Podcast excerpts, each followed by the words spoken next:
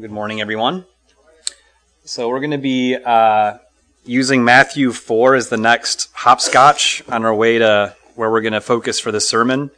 Um, like I said, we're kind of jumping where we're going to be going. We're going to be um, spending all of our time in the Gospel of John after Matthew 4, uh, 23 through 25.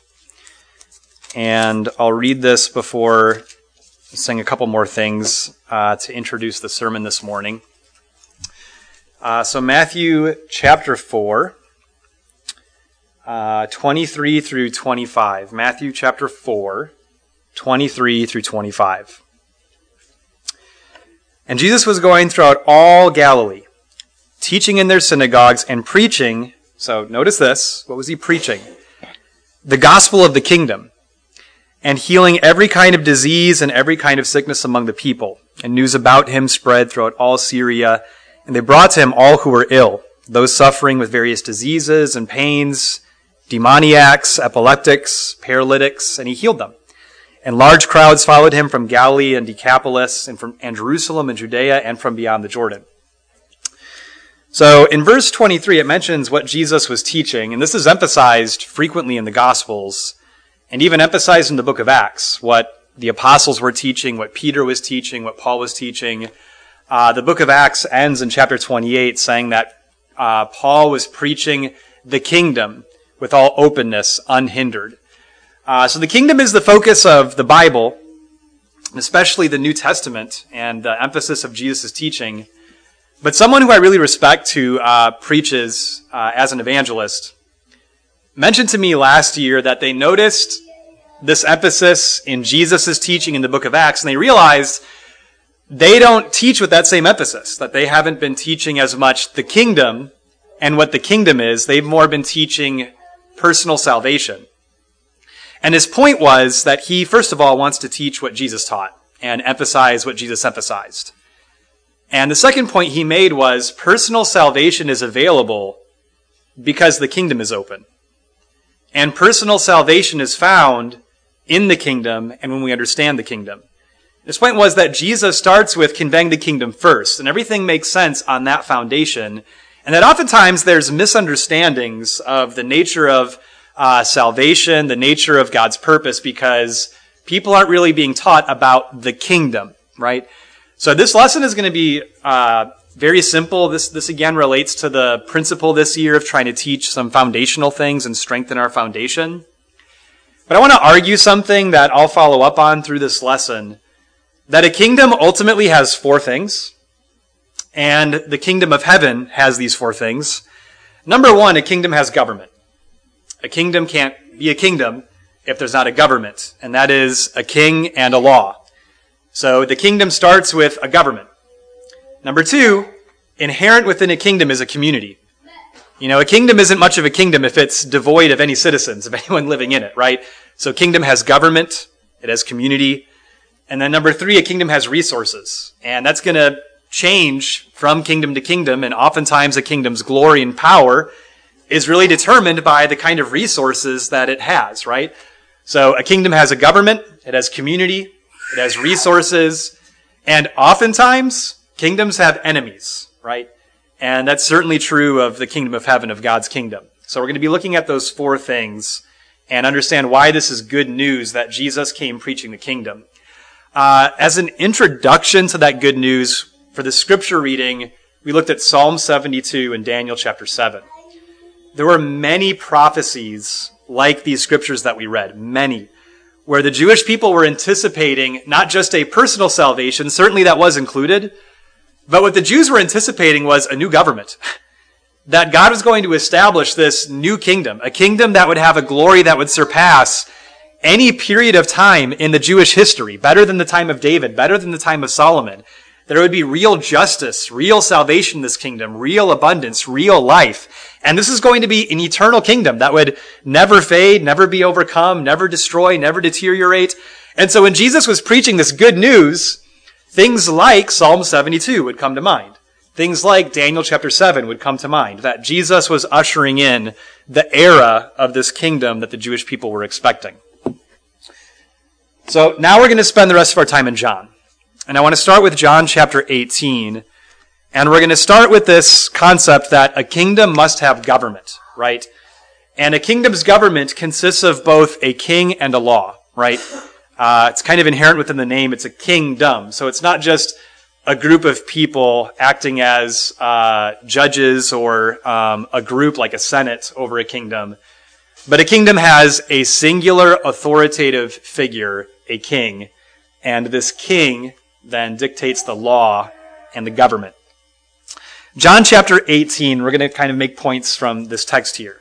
John chapter 18, 33 through 37, and this is John's recording of an interaction between Jesus and the governor Pilate. John 18, 33. Therefore Pilate entered again into the praetorium and this was somewhere the Jews would not enter, so it kind of becomes a very personal conversation between Jesus and Pilate. And he summoned Jesus and said to him, Are you the king of the Jews? Jesus answered, Are you saying this from yourself, or did others tell you about me? Pilate answered, Am I a Jew? Your own nation and the chief priests delivered you to me. What did you do? Jesus answered, My kingdom is not of this world. If my kingdom were of this world, then my servants would be fighting so that I would not be delivered over to the Jews. But as it is, my kingdom is not from here. Therefore Pilate said to him, So you are a king. Jesus answered, You yourself said, I am a king. For this I have been born, and for this I have come into the world, to bear witness to the truth. Everyone who is of the truth hears my, hears my voice. So, a couple things before we get into more detail in this. Number one is verse 36. Jesus is the center of his kingdom. This kingdom belongs to Jesus. So he is the king. He is the center of his kingdom. He is the authoritative figure of his kingdom. He demonstrates the nature of the kingdom in his life, his death, his resurrection. Jesus embodies all of the realities of the nature of this kingdom in his life, his death, and his resurrection. But then, uh, number two, this is a kingdom that is not of this world, right? Just like in Matthew, this was the kingdom of heaven. Something I didn't mention is uh, something we won't go into detail much about is that a kingdom needs a territory as well. And the territory of God's kingdom specifically is it's it's a spiritual kingdom. It's established in heaven. So it's not of this realm. And so Jesus in verse 37 says he came to bear witness to the truth, to point to the truth. So Jesus' life demonstrates the nature of his government. He is a king with all power who knows me intimately and loves me relentlessly. You know, and this kind of speaks to the character of this king. And I want you to think, what kind of character did Jesus prove himself to have? I want to stop on that question and illustrate, illustrate this with someone that I used to talk with and study with. So I used to study with somebody who is a self-proclaimed uh, anarchist. And uh, he uh, had a lot of problems with government and he would talk to me about his uh, problem with government was abuse of power, disparity between governing authorities and the citizens and the needs of the citizens, and the partiality that can exist within governing authorities and a government and its citizens again, and not taking proper care of its citizens. And this may sound really strange, but I loved talking to him about this. not that I encouraged him to feel any bad feelings about the government. I didn't. But the way that I encouraged him was this gave opportunity to talk about the kingdom. And everything he was upset with about worldly governments, I would try to encourage him, like those things, we have no power to fix those things. We are simply victims of the powers that be. And I, would ask him, you know, can you fix the government? Or do you have any hope of changing the nature of our government? And he would say, well, honestly, no. There's really nothing he was going to be able to do to impact that. And so I told him, you know that all of those problems that you're upset, upset with have actually been solved completely? And I would tell him, I'm a part of a kingdom where I'm not upset about the government. I'm, I'm not only am I not upset about it, I'm in a kingdom where there is perfect justice. So getting back to this idea that Jesus embodies the reality of his kingdom, and what kind of character did Jesus prove to have? Was there any disparity in Jesus' life between himself and the people that he would bring into his kingdom? Was there any disparity? Was there any partiality? Was there any unjust decision that he ever made? No, in Jesus' kingdom, he established a government where, again, he has all power. Everything is at his disposal. And he knows me intimately. Jesus proved that his love is intimate and relentless. When Jesus suffered on the cross, did his grace ever waver? Did his purpose to love people, to care for people, did that ever change or shift in a bitter direction? No. Jesus was pushed to the limits. And in the end, his character was only proven more gracious through all of those things. So with Jesus, every problem anyone may have with any government authority or ever any government or any law, Jesus is the solution. And thinking about the gospel in terms of a good news of a kingdom helped me immensely in talking to someone who was a self-proclaimed anarchist. And you could think, well, what can you do with someone like this? Talk to him about the kingdom. Tell him that the, the problems that you have with government, the solution isn't that this government or any government is ultimately going to be a perfect government. The solution is that a perfect government has come. It's just that isn't Jesus. You need to learn about this king and this kingdom. Uh, and so we got into a study of the gospel. And this person didn't become a Christian in our interactions, uh, but it gave opportunity to talk about the gospel of Luke uh, in length. And I want you to look at this next point here. It's not just that Jesus loves me relentlessly, it's that really he proved in his death and resurrection that he's the only one who has the power to both save and restore me. You know, when we understand the problem that Jesus came ultimately to address, there's nobody else who can save me from sin. There's nobody else who has the authority or the power to take me out of worldly citizenship and bring me into the citizenship of being a part of this kingdom. So Jesus has the power to both save me from my sin and also to continuously work with me to restore me. No other worldly power has that authority or that ability. So Jesus proved in his worldly life, his death and his resurrection, he has all power, all authority. He knows me intimately. You know, my requests in prayer and the issues of my life don't go in a stack of papers where maybe one day God will care about it and address it because there's just so many people and so many problems. No. He proved that he knows me. He is attentive to my needs. He loves me relentlessly, compassionately, and he is able to save me and restore me. And the law of his kingdom reflects all of these principles. Go to John chapter 15, 9 through 10. John 15, 9 through 10. So, a government needs some kind of law. And Jesus talks about the nature of this, the value of this, in John 15, 9 through 12. So here he says, Just as the Father has loved me, I have also loved you. Abide in my love. If you keep my commandments, you will abide in my love, just as I have kept my Father's commandments and abide in his love. These things I have spoken to you so that my joy may be in you, and that your joy may be made complete. This is my commandment that you love one another, just as I have loved you.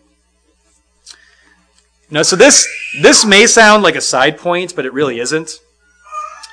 In the world, there's oftentimes a different kind of grace that gets taught, a cheap grace, a false grace.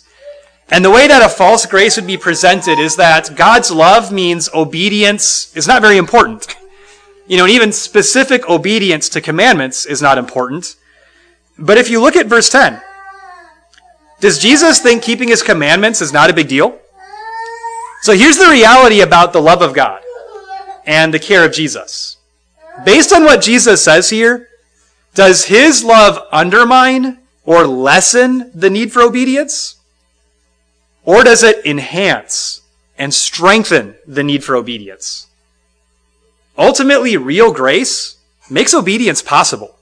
Because what the New Testament reveals, what Jesus reveals, is that it's actually impossible to obey God, if not for His grace.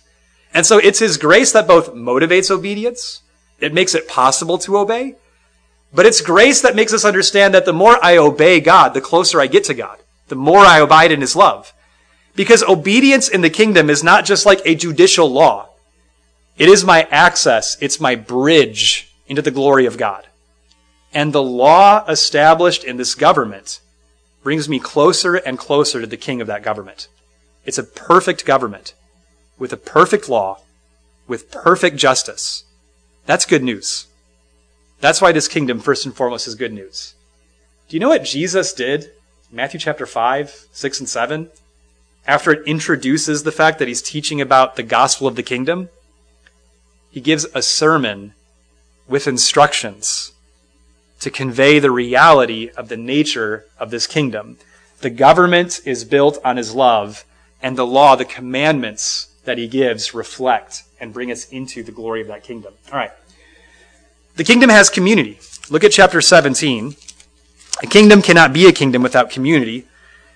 And again, if, if we emphasize in teaching the gospel more a personal salvation, it can lead to a misunderstanding, I think, of the importance, the inherent importance in community with the gospel. So, John 17, 20 through 26. So, as Jesus is praying um, in John's gospel before he's crucified, this is the last thing he ends this prayer on. I do not pray on behalf of these alone, and that would be his innermost disciples, the twelve, but for those who believe in me through their word, that would be us, that they may all be one, even as you, Father, are in me and I in you, that they also may be one in us, so that the world may believe that you sent me. The glory which you have given me, I have given to them, that they may be one, just as we are one, I in them, and you in me, that they may be perfected in unity, so that the world may know that you sent me, and loved them, even as you have loved me. Father, I desire that they also, whom you have given me, be with me where I am, so that they may see my glory which you have given me. For you loved me before the foundation of the world. O righteous Father, although the world has not known you, yet I have known you. And these have known that you sent me. And I have made your name known to them and will make it known, so that the love with which you loved me may be in them and I in them. All right, so Jesus' community is called to have the same kind of unity that he had with his Father. Notice that in verse 21. Jesus was praying that we could all be one, even as the Father and Jesus were one. I want you to think, in what ways were Jesus and the Father one? And was that just something passive and incidental? Or was that something that was purposeful and very diligently pursued? So Jesus and the Father, they, they believed the same things. Jesus accepted God's judgments and his instructions. He would emphasize that throughout John, that because he loved God, he did exactly what God commanded. He would also emphasize that he would do exactly as he sees the Father doing. So Jesus believed what God believed. He shared his judgments and his teaching, but he walked in perfect step with the Father, following his example. So the unity that Jesus is calling us to is not passive. And this again means there's no such thing as an isolated disciple. You know, even if someone is saved and they don't yet have like a local church that they're commuting with or in communion with, that's something that God is seeking to establish, right? And again, even without physical ties, there is a part of a greater heavenly community that people in the body of Christ are a part of. The idea is this is a unity that is not achieved passively. It's not incidental, it's not accidental, and it's also not just that we believe doctrinal things together. It's that we are trying to grow into this full unity, not just of ideology, but of practice, of passion. That we are sharing the same passion for the lost, the same passion to love one another, to dig our hands deep in each other's lives. And that's what you see in Acts chapter 2. So what Jesus prays for, we see that demonstrated at the very beginning of the church's establishment. So in Acts chapter 2, Peter, an apostle, preaches a sermon.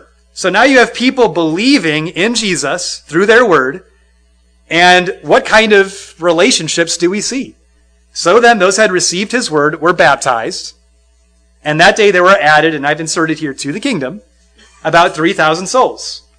And what did these people do now who had believed the apostles' word and were now in this community, this kingdom community? They were continually devoting themselves to the apostles' teaching. So they were wanting to believe what was right and share in the teaching and to fellowship. They were devoting themselves to each other, to the breaking of bread and to prayer. They were diligently devoting to things that involved this new community. And not just in a generic sense, but again, they were devoting themselves to the apostles' teaching. They wanted to believe what Jesus taught through the apostles. They wanted to have a shared passion, a shared community, and that's a fulfillment, a demonstration of what Jesus was praying for. So, just to emphasize one more time, the kingdom inherently involves community, which means the idea of being a Christian in isolation is actually contrary to the basic idea of a kingdom. And that if I think I can be saved and be okay with God and not care about any community, not care about loving others or being united with fellow believers, what that really shows is I don't understand the kingdom on a fundamental level. And either that's a problem with what I've been taught or a problem with my own rebellion against what has clearly been taught, right? Okay. Kingdom has government, kingdom has community, and a kingdom has resources. And a kingdom's, a kingdom's power and glory is oftentimes determined by the nature of its resources. Go to John chapter 1. John chapter 1, and we'll just look at a few verses here. We'll look at a few different passages for the resources of the kingdom. And the idea here in John 1 is that in the beginning, Jesus is given credit as creating everything. And that everything he's created, he's the one who's also given any resource to any kingdom to make life in any way livable or in any way joyful. So, John chapter 1, starting in verses 1 through 4. In the beginning was the Word, and the Word was with God, and the Word was God. He was in the beginning with God. All things came into being through him, and apart from him, nothing came into being that has come into being. In him was life, and the life was the light of men. Go down to verse 14. And the Word became flesh and dwelt among us, and we beheld his glory, glory as of the only begotten from the Father, full of grace and truth. John bore witness about him and cried out, saying, This was he of whom I said, He who comes after me has been ahead of me, for he existed before me. For of his fullness, notice this, we have all received, and grace upon grace. All right. Jesus created everything. So everything that we have is ultimately pointing to the reality of the kingdom. You know, it's as if a gift is given from myself to my wife. I give a gift to my wife. And that's supposed to reflect something about my love for my wife, my relationship with my wife. And so we all have been given grace upon grace, life, breath, sun shining in the sky. We have resources all around us, grocery stores that are filled with food. And all of this is being deliberately, graciously, mercifully given by the king of a different kingdom to help us to understand something about the nature of this king. That even while we are enemies of him and don't even know him, this king is the one responsible for any grace that we experience in our lives. Turn to John chapter 6. Ultimately, the point of this is although Jesus owns every resource in all existence, the kingdom is filled with eternal spiritual resources the offer that God makes to draw us to become a part of his kingdom isn't that he is going to make our lives wealthy. And as we've talked about in recent sermons with Luke chapter 6, when Jesus says, Blessed are the poor, blessed are those who hunger, blessed are those who are hungry now, blessed are those who weep now, blessed are you when you are excluded and persecuted for his name's sake. Turn the other cheek, love your enemies, etc., etc. We talked about how those commands and principles are going to make our life harder presently. And the reason we do those things is because of the hope within the gospel and because of our love for God. So, John chapter 6, Jesus has just fed the 5,000. He literally created something from nothing. You know, he had some loaves of bread, but he fed over 5,000 people with just a few meager loaves of bread. And the people understood that this implies something about Jesus. They wanted earlier in the chapter then to actually force him to be their king. They wanted to take him and make him their king. And of course, he literally created bread from just a few measly morsels for everybody, and they were full. And so this king has the resources to take care of us. And when they come back to him, Jesus exposes the fact that they were seeking him for the wrong reasons because his kingdom is not of this world. Look at John 6, 39, as he's trying to explain this to them. Now, this is the will of him who sent me, that all of that which he is, that of all that he has given me I lose nothing, but raise it up on the last day. For this is the will of my Father, that everyone who sees the Son of Man and believes in him will have eternal life, and I myself will raise him up on the last day. Therefore the Jews were grumbling about him because he said, and this is something he had been saying earlier, I am the bread that came down from heaven. They were saying, Is not this Jesus, the son of Joseph, whose father and mother we know? How does he now say, I have come down from heaven? Jesus answered and said to them, Stop grumbling among yourselves. No one can come to me unless the Father who sent me draws him, and I will raise him up on the last day. It is written in the prophets, and they shall all be taught by God. Everyone who has heard and learned from the Father comes to me. Not that anyone has seen the Father, except the one who is from God. He has seen the Father. Truly, truly, I say to you, he who believes has eternal life. I am the bread of life. Your fathers ate the manna in the wilderness, and they died. This is the bread which, came, which comes down from heaven, so that one may eat of it and not die. I am the living bread that came down from heaven. If anyone eats of this bread, he will live forever. And also the bread which I will give for the life of the world is my flesh. And then verse 52, they proceed to grumble.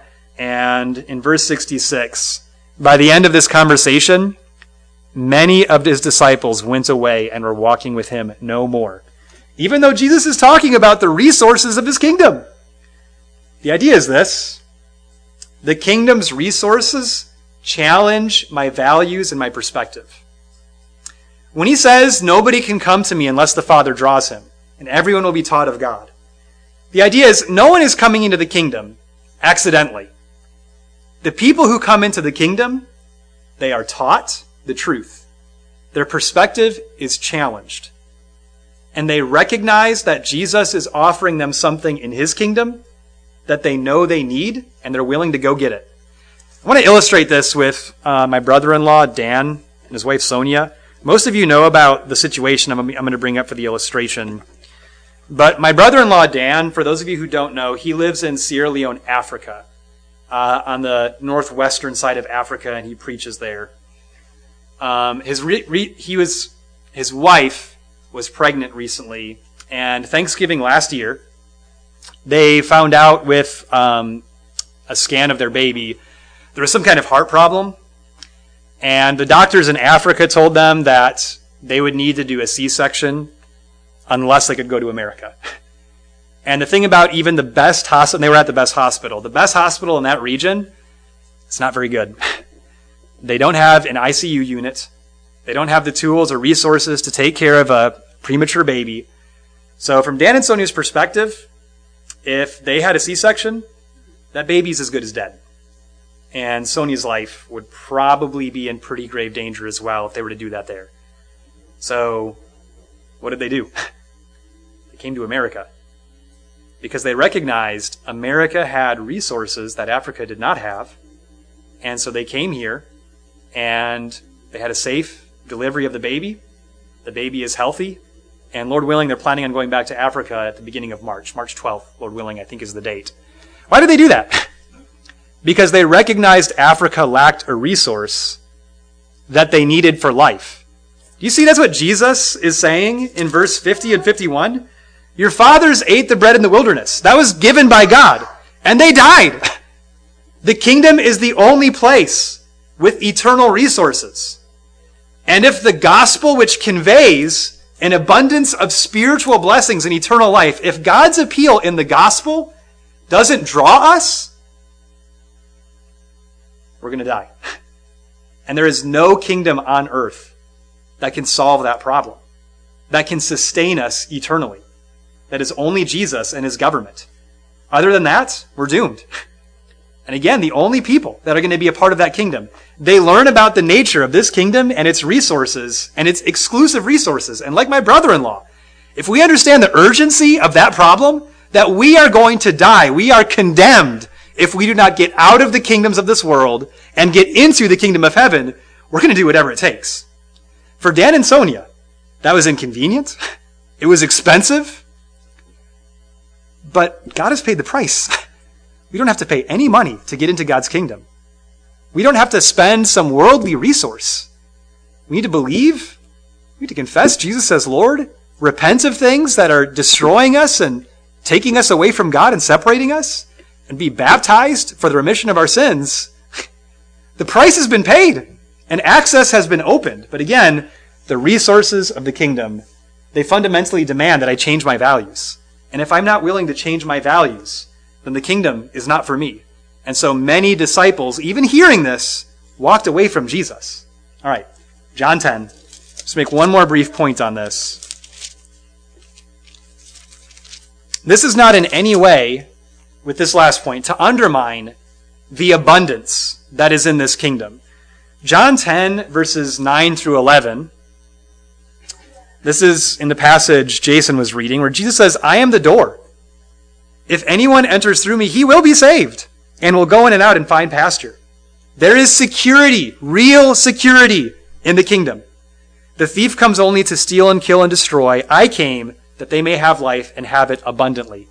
There is real abundant life in the kingdom. Verse 11. I am the good shepherd. The good shepherd lays down his life for the sheep. You know, Jesus died for us. The king of this kingdom died for you to show you how diligently he will provide for you. There is real security only in that kingdom.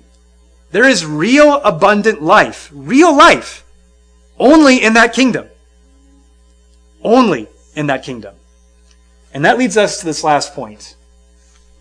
That this kingdom has an enemy. Turn to John chapter 8.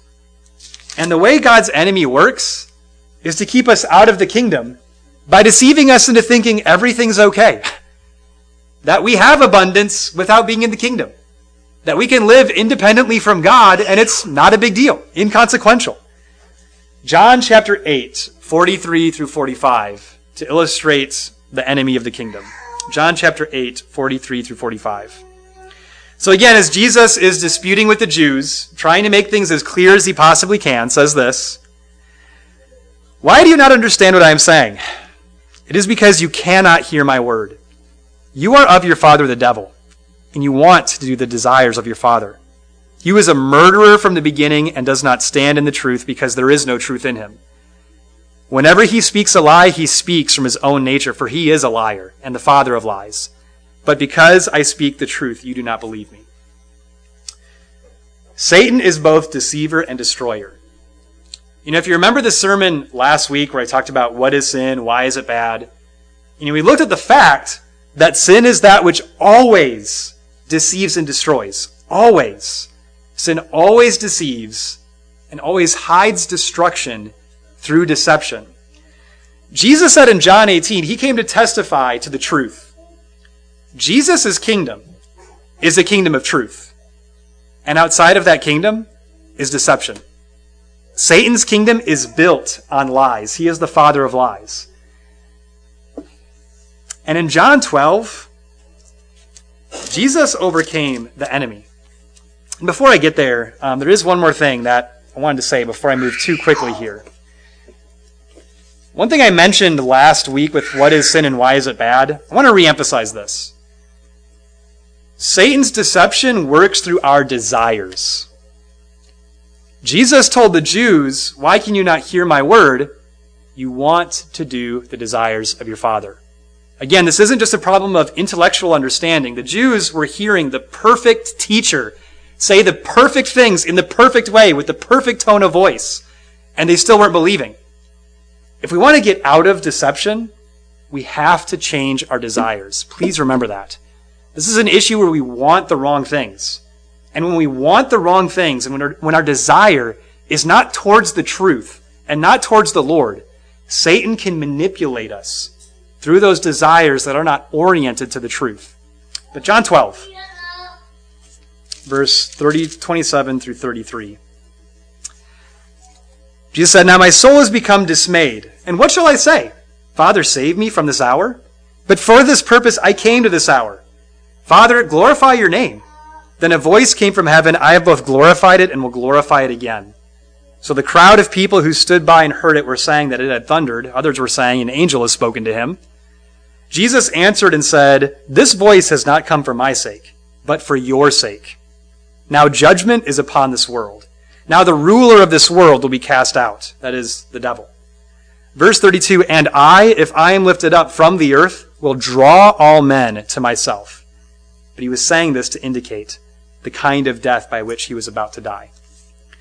I mentioned last week that Jesus' death demonstrates the realities of sin. It's like he unmasks the deception of sin. But something I regret not emphasizing enough is Jesus' death also emphasizes the reality of God's solution. You know, why is it when he's lifted up, he'll draw all men to himself? Because Jesus both unmasks the enemy, he shows the urgency of our need to be reconciled with God, but he demonstrates how far God goes to bridge the gap of us being divided from him and being reconciled. How far he'll go, how deeply he loves us, the covenant he will make with us. Jesus demonstrates in his death not only does he overcome the enemy, but he invites us freely into that victory and to share in that victory and to be empowered to do as he did, to overcome and share in that victory. That's where we'll stop the lesson for this this morning. So remember, Jesus proclaimed the gospel of the kingdom. There is personal salvation, but that personal salvation exists because the kingdom has been established. And a kingdom has a government first, a king and a law. A kingdom has community. A kingdom is not a kingdom if there aren't citizens or people in it. Kingdom has resources. And the resources of the kingdom that draw us in aren't wealth and fame and better job opportunities. It's eternal life. And it's not that the kingdom makes our earthly life better necessarily physically, it's that it gives us hope that we need. And fourth and finally, the kingdom has an enemy. And that Satan's kingdom is a kingdom of lies. And Jesus came to testify to the truth that there is a kingdom that deals with reality. And we need to believe that reality and be born again. All right. If you'll pray with me, we'll say a prayer for these things. And then afterwards, we'll have our invitation song. So pray with me.